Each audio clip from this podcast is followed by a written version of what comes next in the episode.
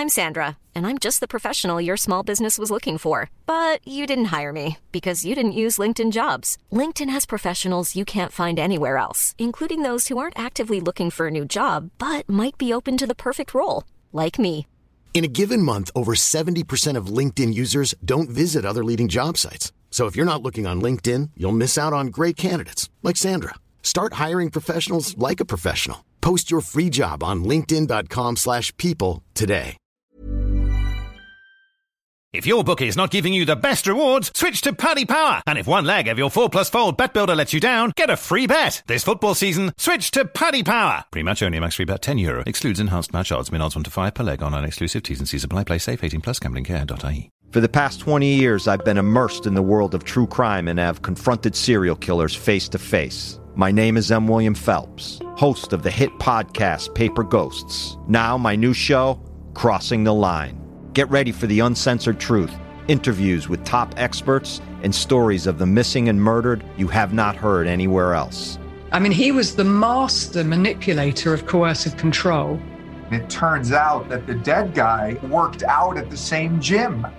Listen to Crossing the Line coming October 12. Listen and subscribe on the iHeartRadio app, Apple Podcasts, or wherever you listen to your favorite shows. Guys, I'm Sammy J, and we're back with season three of my podcast, Let's Be Real with Sammy J. As part of Gen Z, I love that my generation is inspiring change, and I'm so excited to talk to more celebrities, activists, athletes, and influencers to find out what they're passionate about, how they're changing the world, or helping others feel less alone. Season 3 is going to be exciting, revealing, and empowering. Listen to Let's Be Real with Sammy J on the iHeartRadio app, Apple Podcasts, or wherever you get your podcasts.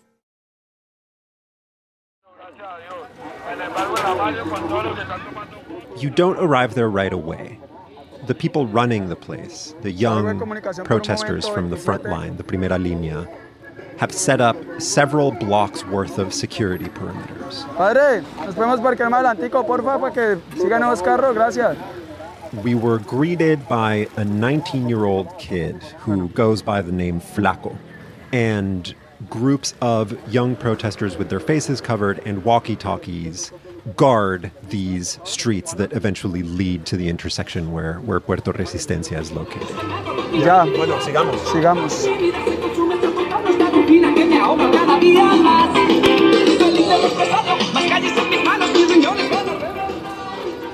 He leads us through, you know, two or three security perimeters and to the heart of Puerto Resistencia, the autonomous zone, which is this sort of plaza that when we get there is full of people and as you get closer to the heart of Puerto Resistencia, you hear this noise kind of rising up.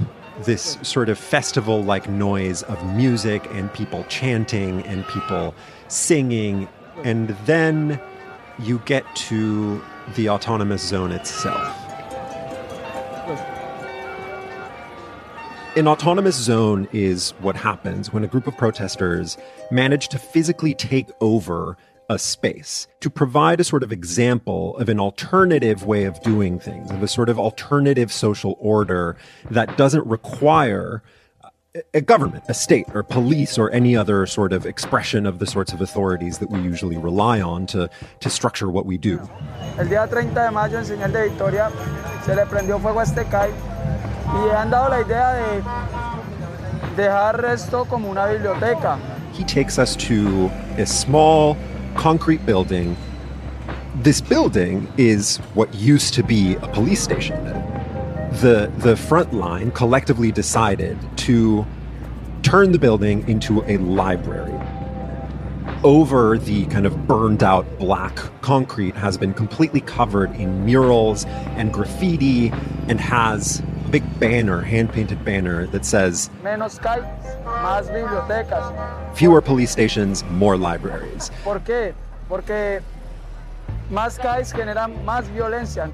Cali became the epicenter of the protests very early on, and it's also one of the most visibly unequal cities in a very unequal country, right? The the the sort of palpable gap between the very richest people and the rest. It's really obvious in Cali, and it's really sharp.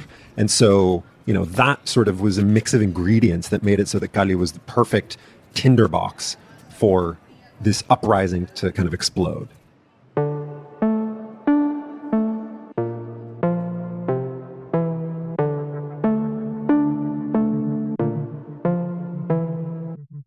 Si no lo hacemos ahora, que tenemos al mundo ante, nosotros, ante nosotros, que todos los ojos del mundo están aquí, no lo vamos a lograr nunca. Tenemos que ser la juventud del cambio. On the streets of Colombia, violent protests. After the country's president, Ivan Duque, ordered 7,000 military personnel into the heart of an uprising. Colombia is marking one month since a wave of deadly protests began.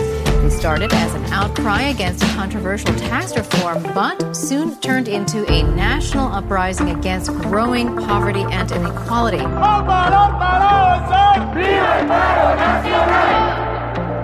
This is Vice News Reports, and I'm your host, Arielle Duhaime-Ross. For the last two months, there have been these nationwide protests in the country of Colombia. My colleague, David Noriega, traveled there last month to interview frontline protesters and government officials to really get a picture of the situation on the ground. David sat down with one of our producers, Sarah Quevedo, to share what this moment can tell us about the past, the present, and the future of politics in Colombia. Hey, David, how's it going? I'm good, Sarah. How are you? I'm all right. I'm really happy that you are here to talk to us about what's happening in Colombia because there's a lot from what I'm seeing in the news. And I'm wondering if you can kind of tell us a little bit about what's going on in this moment. So, what's happening in Colombia right now is that for more than two months now, we've seen a huge popular uprising. There have been massive protests constant confrontations with the police, a lot of police violence, a lot of deaths and injuries and disappearances, really on a scale and for a duration that the country has never seen before. And you have sort of these autonomous zones like the one that you were just telling us about, right? In places like Cali. Are there other autonomous zones across the country, or is the one in Cali kind of unique? There are other things that you could describe as autonomous zones in Cali and in other cities, including Bogota, the capital. Um, but those tend to be more transient, right? You have protesters blocking streets for a period of time uh, before the police come in and disperse them. Puerto Resistencia is really the, the definitely the biggest, and it's the one that they were able to sustain in a consistent way for the longest period of time. And so, for that reason, because Puerto Resistencia was so large and so vibrant and so sort of entrenched because they were able to maintain it for so long, it kind of became a symbol for the uprising at large. You've described to me this idea that that what we're seeing sort of in this moment with these protests is actually sort of a direct result of a kind of opening up of of the political landscape essentially across Colombia as a result of this cascade of historical events. And I'm wondering if you can kind of set the scene for us. Yeah. So for more than half a century, Colombian politics was completely defined and very tightly constrained by the armed conflict. Colombia is the most violent nation in the Western Hemisphere. This immensely complex multi front. And fear in Colombia tonight. The Colombian drug barons, thought to be fleeing their government's crackdown, have made their presence felt with startling ferocity. Incredibly bloody, spectacularly violent. The hunt is on after two deadly attacks by leftist guerrillas in Colombia. Unimaginably tragic, protracted civil war. His relatives couldn't escape violence. Nine of them, including his grandparents, mother, and father, were murdered by paramilitaries and state forces. The question of power and inequality in Colombia, as in many Latin American countries, revolves largely around the question of land. Land is and has been for a long time the main way to accumulate capital and power in Colombia. Throughout Colombian history, there has been a very small group of people who owns the vast majority of the land and exploits that land in order to accumulate tremendous amounts of wealth and in the process dispossess and exploit the rest of the population. Que el glorioso Comité Central de nuestro partido nos ha abandonado en esta justa lucha en que nosotros estamos empeñados. The conflict, as it's understood today, begins in the mid 1960s. You have groups of peasants in Colombia who decide that the only way to resolve this profound inequality around the ownership of land is through armed revolution. En que nosotros estamos empeñados por el derrocamiento del régimen y por la instauración en Colombia de un gobierno popular de liberación nacional. They subscribe to various different flavors of communist ideology, primarily sort of Marxism Leninism. And they take up arms and they form various different insurgent guerrilla groups. The main one of those is the FARC, the Revolutionary Armed Forces of Colombia. Porque veía la injusticia que había con este país y que no había igualdad de condiciones y por eso empuñamos las armas. The FARC grew to become a formidable, well organized army that existed pretty much across the entire territory of Colombia. That was a direct threat to the ruling classes, which were one and the same with the ruling classes in the sense of the state. While guerrilla warfare batters the Colombian countryside, political violence and organized crime menace the cities. And it became a war between armed revolutionary groups, the state, and these private armies, these private paramilitary formations put together by large, wealthy landowning elites in order to protect their interests in the face of the insurgency. Armed in the 1990s to fight against left wing guerrillas, they were accused of massacring thousands of innocent civilians. Inspiring fear was their main objective for success.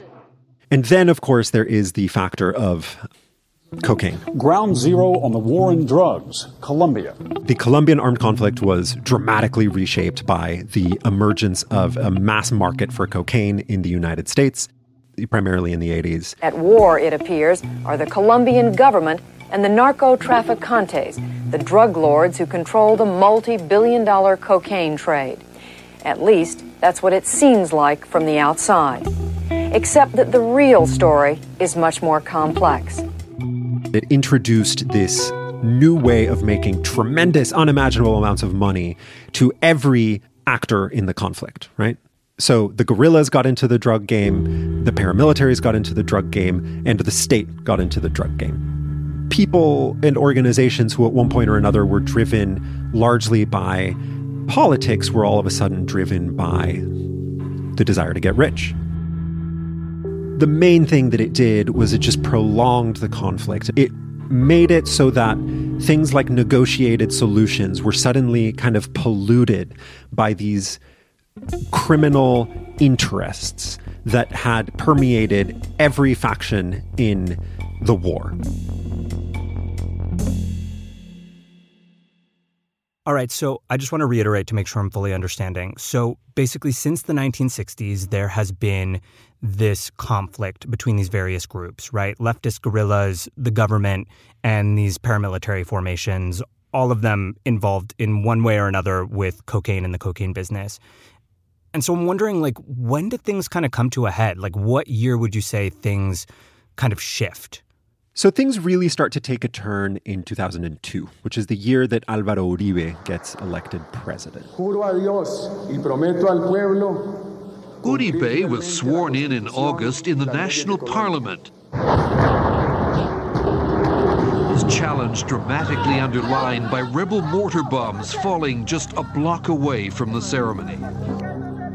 You have a president, Alvaro Uribe, who comes from the sort of large landowning elite, who decides that he is going to be the one who wins the war right? Like he's going to be the president who finally defeats the insurgency through the use of military force. Alvaro Uribe says no more concessions, no more fruitless negotiations with the guerrillas. Force them to end a civil war that has lasted four decades and killed more than 200,000 Colombians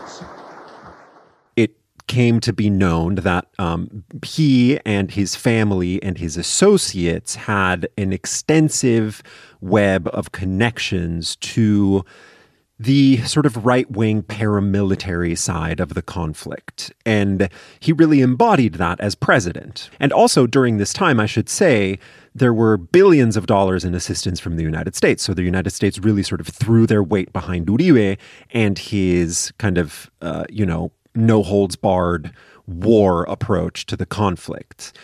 And is Uribe able to end this decades long conflict? To a significant extent, he succeeds, right? Like the tables turn in the conflict in favor of the government and against the FARC. And that sort of changes the conditions, right? The FARC is pretty substantially weakened. So Juan Manuel Santos is elected president in 2010. He was previously a close ally of Uribe, but who decides in office that instead of sort of, you know, quote unquote, finishing the job that his predecessor and sort of mentor had started, which is sort of militarily defeating the FARC, what he's going to do instead is use their weakened position to press for a negotiated way out of the conflict, a peace agreement. Colombia's president, Juan Manuel Santos, has bet his legacy on the agreement to end a war that he said could not be won militarily. In our constitution, one of the obligations of every citizen, starting with the president, is to seek peace. And uh, some people uh, think that uh, the peace can be achieved by killing the last member of the FARC. And that is not uh, possible, and this is not the way. The peace agreement starts slowly, it starts in secret, but then when it becomes clear that it might actually succeed, it becomes the biggest news story in the last half century or even century in Colombia. After more than five decades of bloodshed, there may be a chance for peace in Colombia again. The Colombian government and the Marxist guerrillas known as FARC are due to sign a revised peace deal Thursday to end the conflict that has killed more than 200,000 people and forced millions more Colombians from their homes. I remember when this was happening, it was like everyone was just like, holy shit, is this actually going to work this time? Like, are they actually going to come to an agreement? Is the FARC actually going to disband, right? This, this guerrilla organization that has existed for f- more than 50 years. And that's exactly what happened. In 2016, the FARC agrees to a set of terms.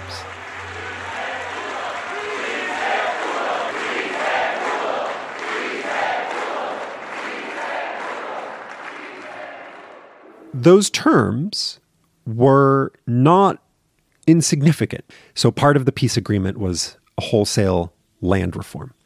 Was this idea that the state would be present in these large swaths of the country from which it had been historically completely absent, except in the form of, you know, violence, except in the form of soldiers and police. That there would be this tremendous investment of government energy into finally addressing this sort of rot at the core of Colombian society, which is this profound inequality that has existed since as long as Colombia has been a country. And it was that that finally led the FARC to say, fine, we'll disband.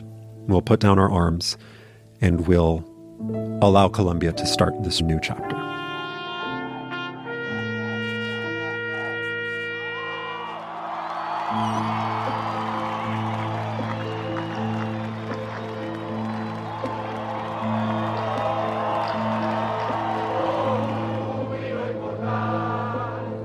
Promise that was made with the peace agreement, the promise that Colombia would finally put the war behind it, which means not just an end to the gunshots, right? And the bombs, but an end to the inequality and misery and poverty and violence and corruption and capture of the state by criminal organizations, an end to all of the things that fueled the war and caused the war in the first place. That's what people wanted. That's what people were desperately hungry for with the peace agreement. And it didn't happen that way.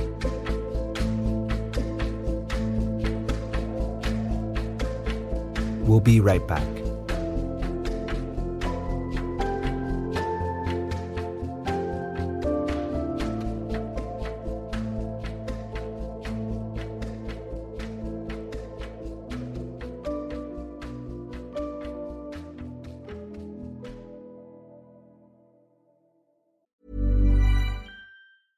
I'm Sandra, and I'm just the professional your small business was looking for. But you didn't hire me because you didn't use LinkedIn jobs. LinkedIn has professionals you can't find anywhere else, including those who aren't actively looking for a new job but might be open to the perfect role, like me.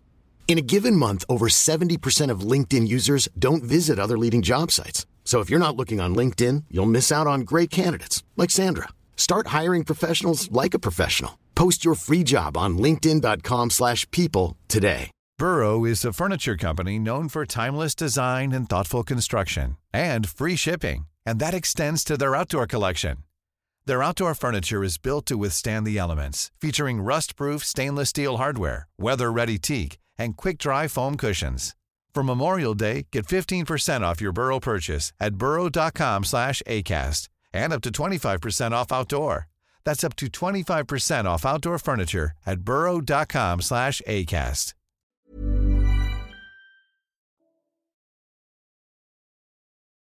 Why do phone plans come with a catch? With 48, they don't. 100 gigs, all calls, all texts for $10.99. Forever. And a free gig to try a reliable 4G network before you buy. Just $10.99. $10.99. $10.99, $10.99. Simple. Any way you hear it. 48. Changing up mobile. Fair use applies. See 48.ie. Hi, it's Ali Wentworth, a middle aged woman with a lot of questions and a lot of answers I have pulled out of my tush as host of Go Ask Ali. My listeners want more, so we are digging in. It's real, it's honest, open, and unexpected, and sometimes amusing. Can you start with your infamous $19,000 haircut? Yes, and this is a great story I, I feel about mothers and daughters with a dream and an empty bank account. Just a few of our fabulous guests this season are New York Times bestselling author Isabel Gillies, writer and Oprah's favorite life coach Martha Beck, and former editor of People magazine Jess Cagle. If we know intimate details about another person, then that person is socially important to us. Okay, so that's what you like to gossip about. Wait, what do you gossip about? All new episodes of Go Ask Ali release every Thursday.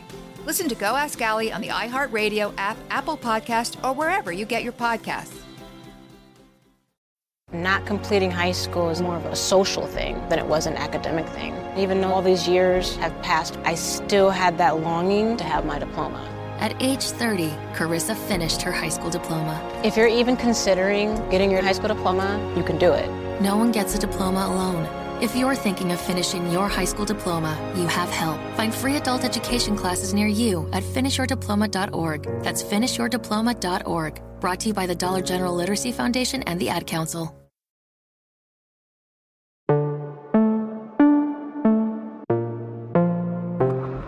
All right. So, David, you basically just explained that the Colombian government had signed this peace deal, which ended this over half a century long war by promising to deal with, you know, kind of inequality across the, the country of Colombia, right? So, dealing with things like inequity um, around land and wealth.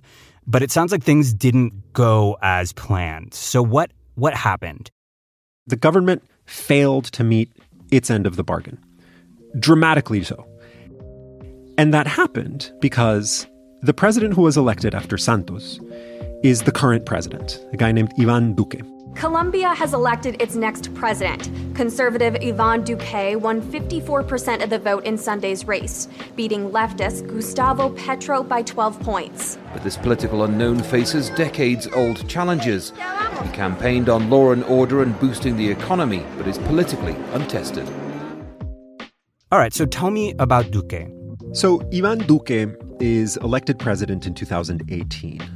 And this is in the immediate aftermath of the successful peace agreement with the FARC. And the political force that propels Duque to office is really the sort of reactionary response to the peace agreement among a certain segment of the population, which, even though it's not really a majority, it is one of the most powerful, most affluent, loudest, and most organized segments of society. And that's the sort of, you know, conservative core of the Colombian population that saw the peace agreement as a travesty and decried it as kind of handing the country over to the FARC, the subtext there being that it was handing the country over to the left. Duque has talked about rewriting the peace accord, saying the treatment of rebels has been too lenient. Colombia's constitutional court has ruled the agreement can't be tampered with, so that may not be easy. Duque sets out to effectively sabotage the peace agreement by defunding the sorts of institutions that were set up by the peace agreement in order to implement the various provisions of the agreement, by resorting once again to a sort of military first approach to solving every problem. That creates these conditions where you have a large, very large section of the population that was holding its breath for so long, waiting for this conflict to finally end, waiting for these promises to be fulfilled. And then instead, what they get is the opposite. What they get is more violence. People see that, right? People see the FARC reforming in certain places. They just see the same shit. You know what I mean? They see the same shit that they saw for decades happening again. And they're tired of it. So, this widespread sense of discontent with Duque's government leads people to start protesting in late 2019. And that is what comes to be known as the national strike. And we call it that because, in the first instance, these protests were organized largely by labor unions. So they use this kind of terminology of a strike, even though this wasn't, you know, strictly speaking, what you would think of as a strike. But the term stuck as the movement kind of snowballed into this widespread, very diverse mass movement comprising nearly every social sector active in Colombian politics. What sparked the protests then specifically? The reasons for the protests in that kind of original moment had a lot to do with the implementation of the peace process and with the kind of underhanded refusal of the government to really implement the peace process. And th- there were also some more specific sort of measures that people were protesting against, largely sort of like austerity measures. And then obviously the kind of underlying factor to all of this, which is the inequality.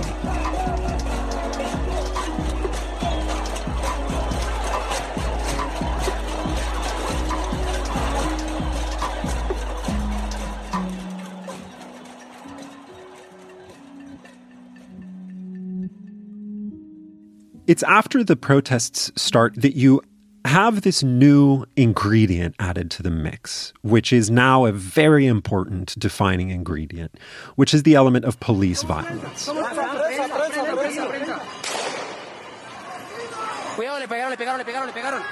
Shortly after the beginning of the protest in 2019, the police kill a guy named Dilan Cruz.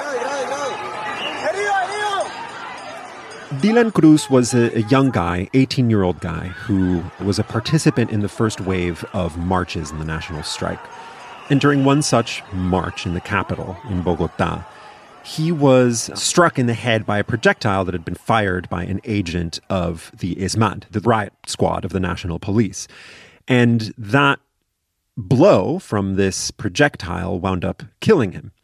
And his death wound up becoming a, a, huge rallying cry for the national strike. And it was a moment that this went from just a regular sort of protest over economic conditions into being this huge expression of rage and indignation on the part of large swaths of Colombian society. All right, so you have this killing by the police of this young man. And then on top of that, people are also angry about the unfulfilled promises of the peace process and inequity uh, as well. Yeah. And it's not unrelated because a lot of this has to do with the sort of violence of the state and the fact that this is a government that insists on solving every social problem with violence. That just leads to this profound collective sense of indignation that comes from this exhaustion of decades of war and violence and corruption and crime and is just a people who have had enough. And the government, meanwhile, is doing everything to minimize people's concerns. We have governed with our principles and our values. And one of those values has been zero tolerance with any conduct from a public servant or a member of the police or the army that goes beyond the Colombian constitution. So we have been defenders of human rights. That no, the police aren't actually killing people in the street, in spite of all the cell phone videos that you see of literally the police shooting people in the street. And the more the government does that, just the more desperately indignant people get. In Colombia's capital, Bogota, Friday was the first of a four days long shutdown trial to prepare the city for a full quarantine. After that initial wave of protests, the pandemic hits, and everything quiets down, as we know, all over the world, not just in Colombia. Empty streets and shops offering an almost surreal atmosphere to these usually overcrowded streets. So, what brings people out into the streets in April of this year? So, the immediate catalyst for people to start protesting again this year was a tax reform bill that President Duque introduced as a way of sort of refilling Colombia's state coffers, which had been pretty badly depleted by the economic consequences of the pandemic. And this bill, it wasn't exactly a regressive tax bill, but it did hit the middle class particularly hard. And it was the middle class that was particularly hard hit by the pandemic itself as well. So people really were unhappy about this. It was a profoundly unpopular bill. And that was the rallying cry that brought people to the streets in the first place in late April. However, Duque withdrew the tax reform bill pretty quickly within just a few days, and people kept protesting, which was just a sign that this was about a lot more than just that one bill.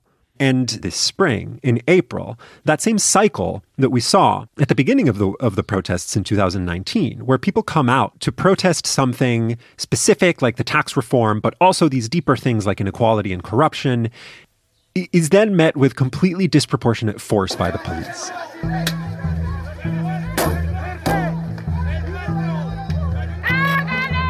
Dozens of people die, like right at the beginning, right? It's just all of a sudden the state cracks down with this really shocking degree of force. And that makes the protests into this huge phenomenon that we're seeing today. And I, I, feel like this brings us back to kind of where we started, right? The sort of this moment right now. When does this autonomous zone in Cali sort of spring up? So Puerto Resistencia, the autonomous zone in Cali, starts to take hold during the very beginning of this latest round of protests, the national strike, so late April of this year. And why Cali? Like, why does it become sort of this symbol of the national uprising? What is so special about this particular place? Cali is a very special city because it's one of the most racially diverse cities in Colombia. Cali is near the Pacific coast, which is where Colombia's Afro descendant population is concentrated. So Cali has a larger black population than any other city in Colombia, and it has one of the largest black populations of any city anywhere in Latin America. It is also close to a region that is historically very significant for indigenous communities in Colombia. Not just because of the number of indigenous people who live there, but because of how organized historically those particular indigenous groups have been and how willing and successful they have been in sort of organizing for and fighting for their rights as indigenous communities one of the days that we went to Puerto Resistencia, because we went there almost every day that we were in Cali, happened to coincide with the moment that a large group of indigenous protesters from outside of Cali were leaving town. Bueno, pueblo caleño. These vehicles were sort of moving slowly across the intersection, this large urban intersection that is the autonomous zone of Puerto Resistencia, with hundreds and hundreds and hundreds of people crowded around them, cheering them on, and the people on the trucks themselves, who were pretty much all indigenous people, cheering on the people in the autonomous zone.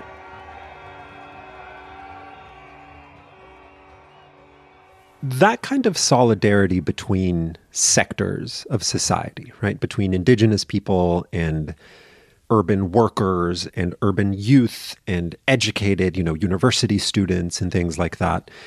That kind of solidarity has existed before, in Colombian history, but never to this extent. They're all showing up in large numbers and they're all staying out in large numbers in cities across the country. And that kind of solidarity is not normal. It's not something that we've really seen before, not to this extent, in a country that is defined in many ways by its divisions, by its class divisions and its racial divisions. It was really remarkable to see. And to me, at least, it felt like a sign of a deeper shift. I think that this brings us back to this original point that you made about how these protests are kind of a sign of this opening up of politics in Colombia. And what is the relationship between this last 60 or so years of history that you just shared and what we're seeing right now? What we're seeing right now in Colombia with the national strike, I think, is the beginning of a new chapter in Colombian politics. For many years, any effort by regular people, poor people, working people, to organize in order to improve the conditions of their lives, any effort of that sort was immediately lumped in with the insurgency you know, obviously there were sort of liberal political formations that had existed since the beginning of the Republic, but that's not the same thing.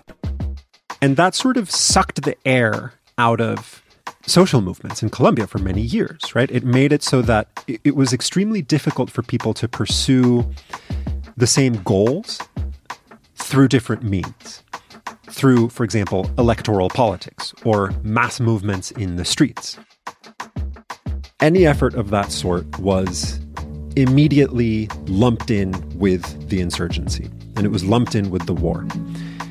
And that wasn't just a sort of rhetorical thing, right? It wasn't just a way for the government to kind of delegitimize any sort of movement for social justice by calling them guerrilleros.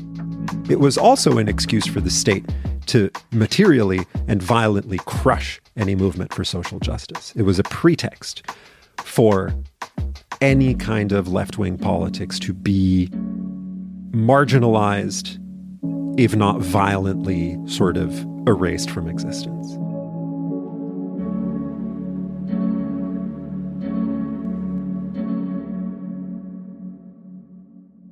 It's been a month since you left Colombia, and I'm wondering what is happening with the protests, what is happening with Puerto Resistencia and Flaco. So, in the time since we left Colombia, a few things have happened. The first thing is that the official committee of the national strike declared that it was going to suspend marches in order to sort of open up space to negotiate with the government. It's composed mainly of people who belong to more traditional institutions like labor unions and others like, you know, university students and things like that. And and Flaco, who was the young guy from the Primera Línea, when we asked him about this, he very explicitly told us, you know, those people don't represent us. They're opportunists. Que el Comité del Paro no escucha a nadie. Son decisiones que toman ellos que son personas oportunistas. We, the Primera Línea, the front line, are the you know the real expression of the people and of the strike and and you know he basically told us that they had absolutely no intention of calling off their protest and going home even if officially the strike was over Porque incluso la gente del Comité del Paro nosotros ni siquiera los conocemos, no sabemos quiénes son. Solo nos damos cuenta pues por las redes sociales de que ellos existen. En cambio que nosotros sí hacemos asambleas populares y demás, ¿me entiendes? Ellos están luchando por lo de ellos, nosotros estamos luchando por el pueblo, esa es la diferencia.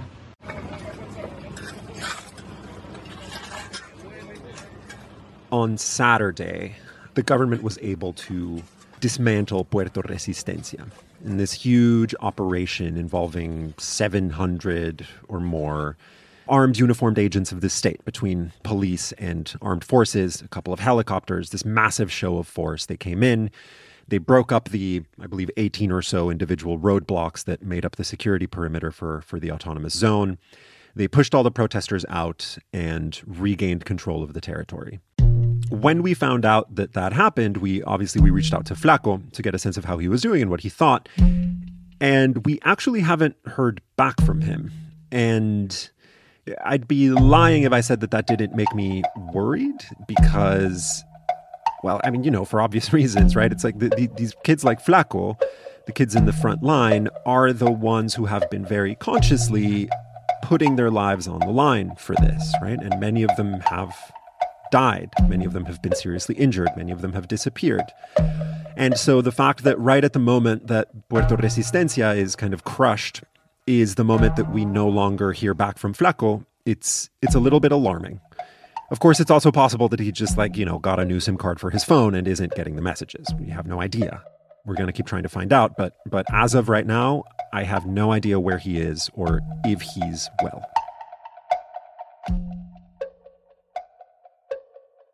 David, thank you so much. Thank you, Sarah. I appreciate it.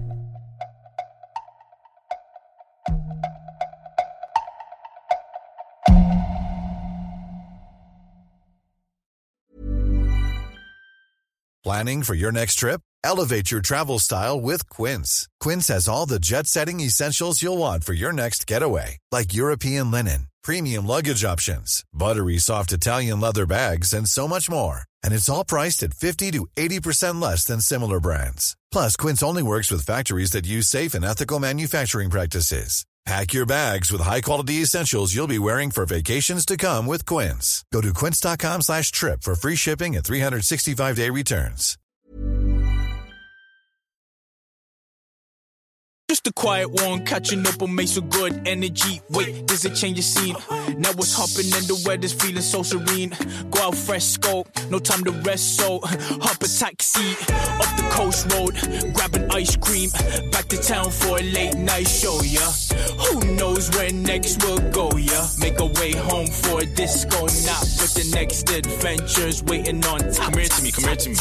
Wanna grab a taxi? Just get free now. Get there your way. I want to get back to being in my community group. I want to continue having a soccer season. So I can throw parties again. so I can go to her parties. It'd really be nice to dine in instead of getting delivery for a change. So I can feel safe and protected for myself and my students. We each have our own reason for why we're getting vaccinated against COVID 19. What will yours be? Visit getvaccineanswers.org for information on the COVID 19 vaccines. It's up to you.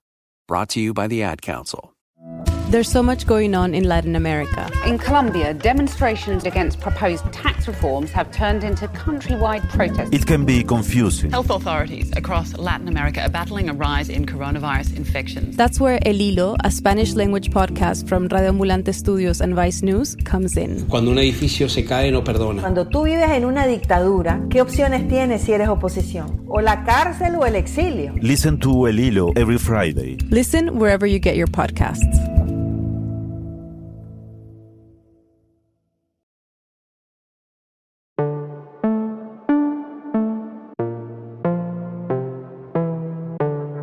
Special thanks to Ramon Campos and Juanita Ceballos. Vice News Reports is produced by Jesse Alejandro Cottrell, Sophie Kazis, Jen Kinney, Janice Llamoca, Julia Nutter, and Sarah Quevedo. Our senior producers are Ashley Cleek and Adizah Eghan. Our associate producers are Sam Egan and Adriana Rodriguez. Sound design and music composition by Steve Bone, Pran Bandi, and Kyle Murdoch. Our executive producer and VP of Vice Audio is Kate Osborne. Janet Lee is Senior Production Manager for Vice Audio. Production coordination by Steph Brown. Fact checking by Nicole Pasulka. Our theme music is by Steve Bone. From iHeart executive producers Nikki Ettore and Lindsay Hoffman. You know how this show ends. I'm going to ask you to go and review this podcast if you can. It really does help other people find the show. Vice News Reports drops every Thursday, so be sure to check back in next week.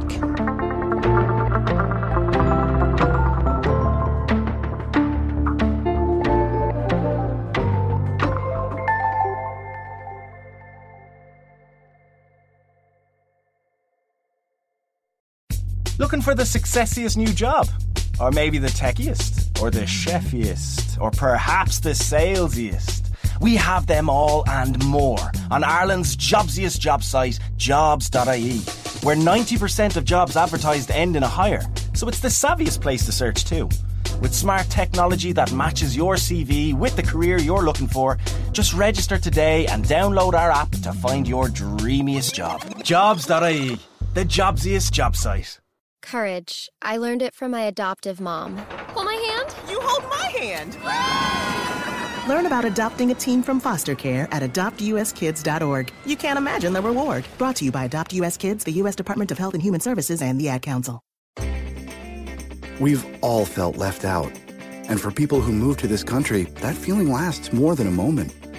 We can change that. Learn how at belongingbeginswithus.org. Brought to you by the Ad Council.